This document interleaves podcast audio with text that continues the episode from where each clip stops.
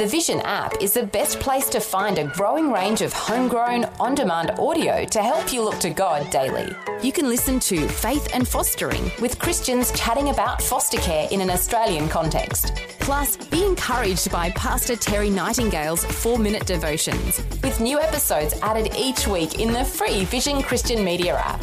If you don't already have the app on your smartphone or tablet, download it now from vision.org.au slash app. Vision.org.au slash app. Vision. Audio on demand from Vision Christian Media.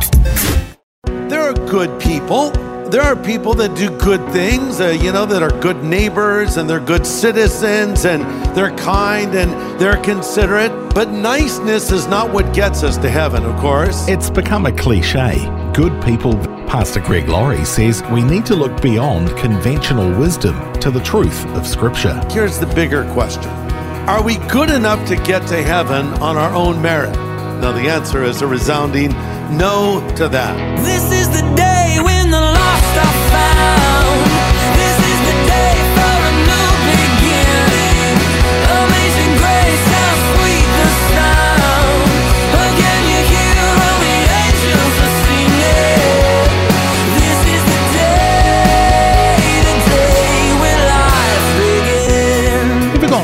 concert or sporting event and had tickets reserved for pickup at the ticket booth? You go to the window and say, uh, Yes, I'm so and so, I believe you have tickets waiting for me. And then you cross your fingers that nothing went wrong and that your name is on the list and you'll get in. There are some people hoping their name is on the list for heaven. After all, they did good things, and that should be enough, right? Well, today on A New Beginning, Pastor Greg Laurie helps us see it all comes down to our relationship with God's only begotten Son.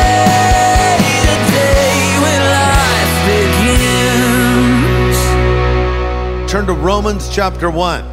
The title of my message is Everybody Needs Jesus. How many agree with that? Everybody needs Jesus, right? Okay, so let me start with a question Are people basically good? What do you think? Well, I used to think when I was a kid that they were, but then uh, my life experiences did not confirm that belief because, well, I just saw so many people doing bad things. So I wondered about that, but actually, you might be surprised to know that most Americans believe that people are basically good. In fact, Barna did a poll uh, in his book, What Americans Believe, and it revealed that 87% of non Christians believe this statement people are basically good. That shouldn't be too surprising, but what is somewhat surprising is 77% of self described Christians think the same thing that mankind, people, are basically good. Now, let me say what I think is the correct response. Are people basically good? You might be surprised by what I'll tell you. The answer is yes and no. I mean, come on, there are good people. There are people that do good things, uh, you know, that are good neighbors and they're good citizens and they're kind and they're considerate. In fact, to the point, I've met some non believers that are nicer than some Christians. Uh, would you agree with me on that? But niceness is not what gets us to heaven, of course. I mean, there are people that have done good things, that have made uh, great sacrifices or done something heroic on behalf of others. So when we say that people are not good, we're, we're not acknowledging there are not people that do good things and are relatively good people. But here's the bigger question, maybe the better way to frame it. Are we good enough to get to heaven on our own merit? Now, the answer is a resounding no to that. Sure, the prostitute and the murderer fall short of God's standards, but so do you and I. I mean, some might be standing at the bottom of a mine, others might be standing at the top of the Alps, but no one is really any closer to touching the stars. Some might be a little better, relatively speaking, than others, but they're not good enough to reach God's very high standards. And if we learn nothing else from the first chapters of Romans, we will discover that we're all sinful. It's like Paul is systematically trying to show everybody falls short, and that's why the gospel is so powerful because we all need it in our life. Don't forget that Paul is writing these words to believers living in Rome. Believers who were so strong in their faith that it was known around the world. And Rome was not an easy place to be a Christian in the first century. Uh, immorality was rampant. Roman cities like Corinth, where Paul actually wrote this epistle to the believers in Rome, had prostitutes openly walking the streets, leading people to pagan temples to offer their praise to these gods. Idolatry, spiritism, and demonism were openly practiced. And if anyone dared rebel against Rome, they would be executed or imprisoned. And it was a hard place to be a Christian. The first century Christians were ridiculed and opposed and persecuted. Yet, despite this fact, within 30 years, the original Christians and their converts changed Rome dramatically. Tertullian wrote around 200 AD these words about the believers and what they'd done in Rome. Quote, we have filled every place among you, cities, islands, fortresses, towns, marketplaces, the very camp, tribes, companies, palaces, the senate, the forum, and we have left nothing to you but the temples of your gods, end quote. The first century church, without unsheathing a sword, overcame the power of Rome because they outlived them, they outprayed them, and they outloved them. And so, in time, the influence of the gospel went around the globe. And what was their secret? They were not ashamed of the gospel of Jesus Christ. And we cannot be ashamed of it either. So let's read now a few verses together. Romans chapter 1, I'm going to start in verse 16. Paul writes these words I'm not ashamed of the gospel because it is the power of God that brings salvation to everyone who believes, first to the Jew, then to the Gentile. For in the gospel, the righteousness of God is revealed, a righteousness that is by faith from first to last, just as it is written, the just shall live by faith. For the wrath of God is revealed from heaven against all ungodliness and unrighteousness of men who suppress the truth and unrighteousness, because what may be known of God is manifest in them, for God has shown it to them. Through everything God made, they can clearly see his invisible qualities, his eternal power and divine nature, so they have no excuse for not knowing God. All right, if you're taking notes, here's point number one. Salvation is not earned, but it's given to us as a gift from God. Again, salvation is not earned, but it is given to us as a gift from God. Look at verse 17. The just shall live by faith. This word just is speaking of your new position before God. I'm just or made right with God. I'm justified. I'll explain that more as we get deeper into Romans, but I'm in a right relationship with Him. I am a child of God now. I stand right before the Lord, not because of what I've done, but solely because of what He has done. Now, my objective as a Christian is to walk and to live by faith. The just shall live by faith. Notice it does not say the just shall live by feelings. Our feelings can really mislead us, right? I mean, you can have all kinds of emotional reactions to all kinds of things, and, and you need to understand that the Christian life is a walk of faith. One of the best definitions of being a Christian is long obedience in the same direction. Just putting one foot in front of the other and walking with the Lord each and every day. Some days you feel it, some days you don't. I think sometimes we come to church and we want to have that breakthrough moment, right? In worship, I want the breakthrough moment. Two weeks ago, I got this shiver down the spine. Where was I sitting again? I got to get in that seat again. Someone said that seat, get out of my seat. I need the shiver. I need the moment. I need the emotional touch. No, you don't. You just need to worship God if you feel like it or not, because the just shall live by faith. I mean, I've been married now 44 years, and when I first met Cathe, we were, you know, I was nervous around her. I had sort of butterflies in my stomach, and that's because I'd eaten butterflies earlier. And they're very tasty, especially when you eat them live. No, I'm joking. But um, so, you know, I was a little nervous around her. Well, I don't feel that way when I'm around her now. If I went and saw her in the morning and said, Cathe, I'm, I'm feeling kind of nervous talking to you, she'd think Greg's having a heart attack or something, right? So I cannot expect to have that emotional experience every moment of every day of our marriage. And in the same way in our relationship with God, the just shall live by faith. It's just walking with the Lord. I have a, an Apple Watch. This is not a commercial for Apple Watches, but I have one. And this watch gives me constant feedback. Uh, sometimes I don't like it. It will vibrate sometimes. It tells me things that it'll say, walk. What, what, what do you mean, what? Stand. It tells me to stand. Now, granted, I've been laying around for too long. In fact, it's telling me something right now. It just vibrated again. And, uh, and then it will say breathe. Oh, thank you. I forgot to breathe. I'll, I'll remember to breathe. It tells me these things periodically. It tells me how many steps I've taken today. And it, it might point out that, you know, you have not reached your fitness goal. Uh, you need to walk more. And then sometimes it'll just come up with a message, you're a loser. Like, who, program, who programmed this thing? It would almost be nice if we had an app for our watch that would say, pray or read your Bible. Then if we didn't read our Bible, it's like, why didn't you read your Bible? And so, what's wrong with you? A little nag feature. I don't know. But the idea is that, you know, this gives me feedback telling me what I need to do. We, in the same way, need to just walk with God and live by faith. It's great to have you with us today for a new beginning with Pastor Greg Laurie from Harvest Ministries in the US. Today, Pastor Greg is leading our study in Romans chapter 1 in a message titled Everybody Needs Jesus, Part 1. Let's continue. Point number two this salvation that God has given us is given because God loves us.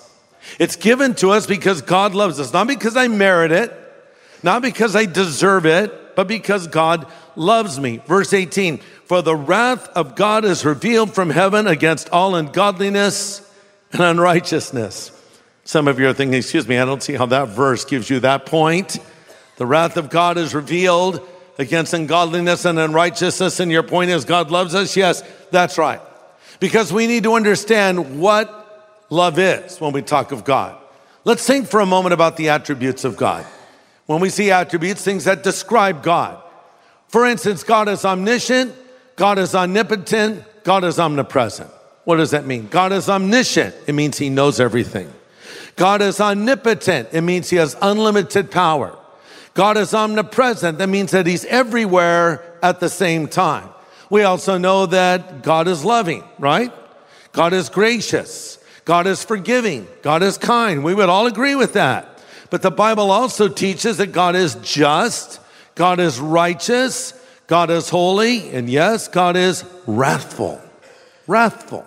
Now, when I hear the word wrath of God, I recoil. I don't like to think of God that way. I like to think of God as sort of a benevolent grandfather, somewhat senile and oblivious to really what I'm doing and not really caring. No, that is not the picture that the Bible gives of God as our Father in heaven. Know this God is love, right? We all agree with that. But if God is love, and He is, that means that He hates as much as He perfectly loves. Does that make sense? Listen to this a God of love must hate anything that harms those He loves. Quick poll How many of you have children? Raise your hand. You have children? Okay. How many of you love your children? Raise your hand. Interesting. Not as many hands went up. No, they did. They did. You love your children. So, as an illustration, let's say you went on a camping trip and you're out there with your kids and they're playing somewhere, and all of a sudden a grizzly bear is running full steam toward your children. Would you try to stop that grizzly bear?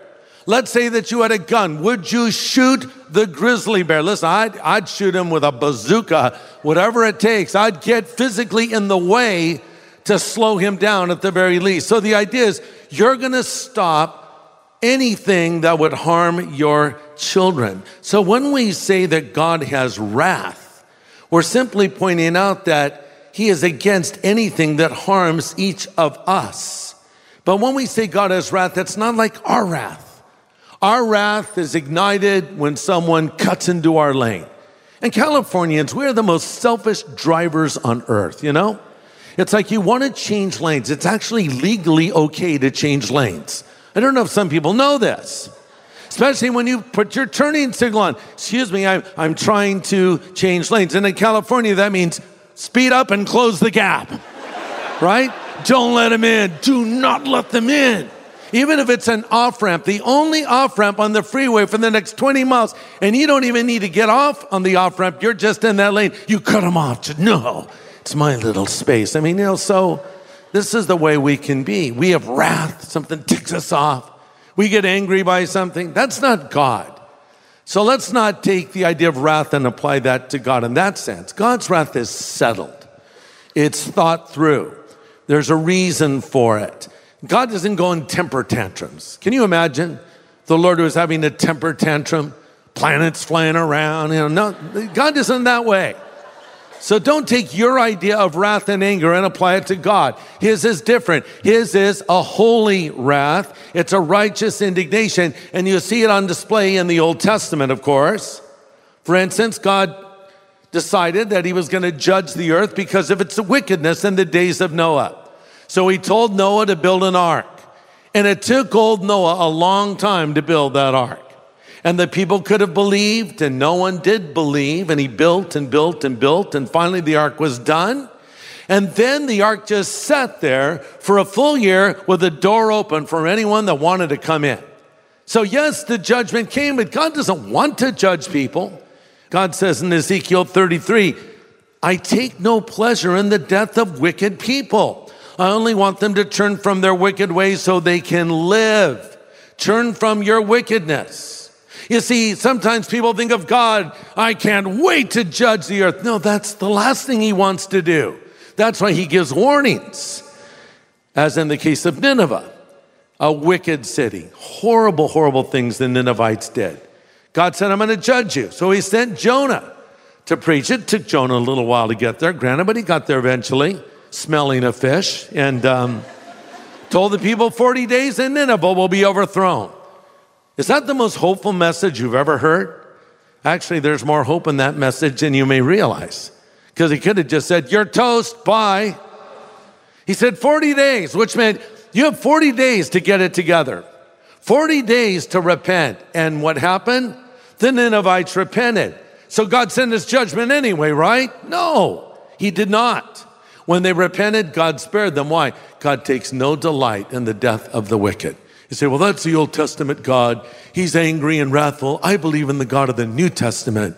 I, I believe in Jesus because he never judged anyone. Oh, you clearly have not read the New Testament. Jesus had some harsh words for different people.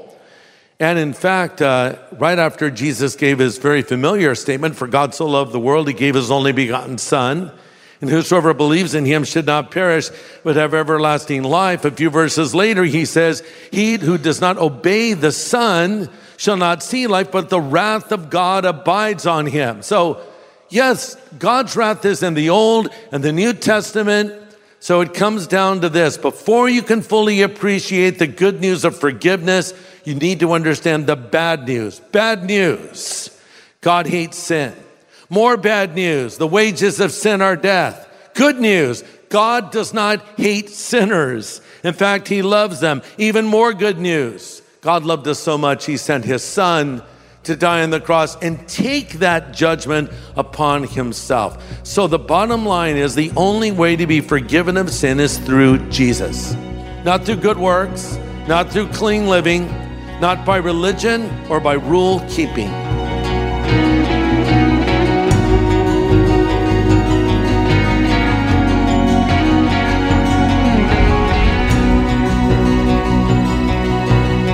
Pastor Greg Laurie with some great insights today from our study in Romans chapter 1. Be sure to join us next time for more from Pastor Greg's encouraging study called Everybody Needs Jesus, right here on A New Beginning.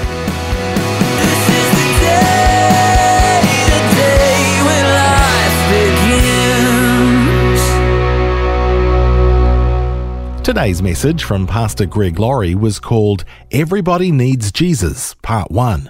If you'd like to listen again, just download the free Vision Christian Media app where it's available as a podcast, along with more inspiring Christian content. Just search your app store for Vision Christian Media. Station sponsor. Thanks for taking time to listen to this audio on demand from Vision Christian Media. To find out more about us, go to vision.org.au.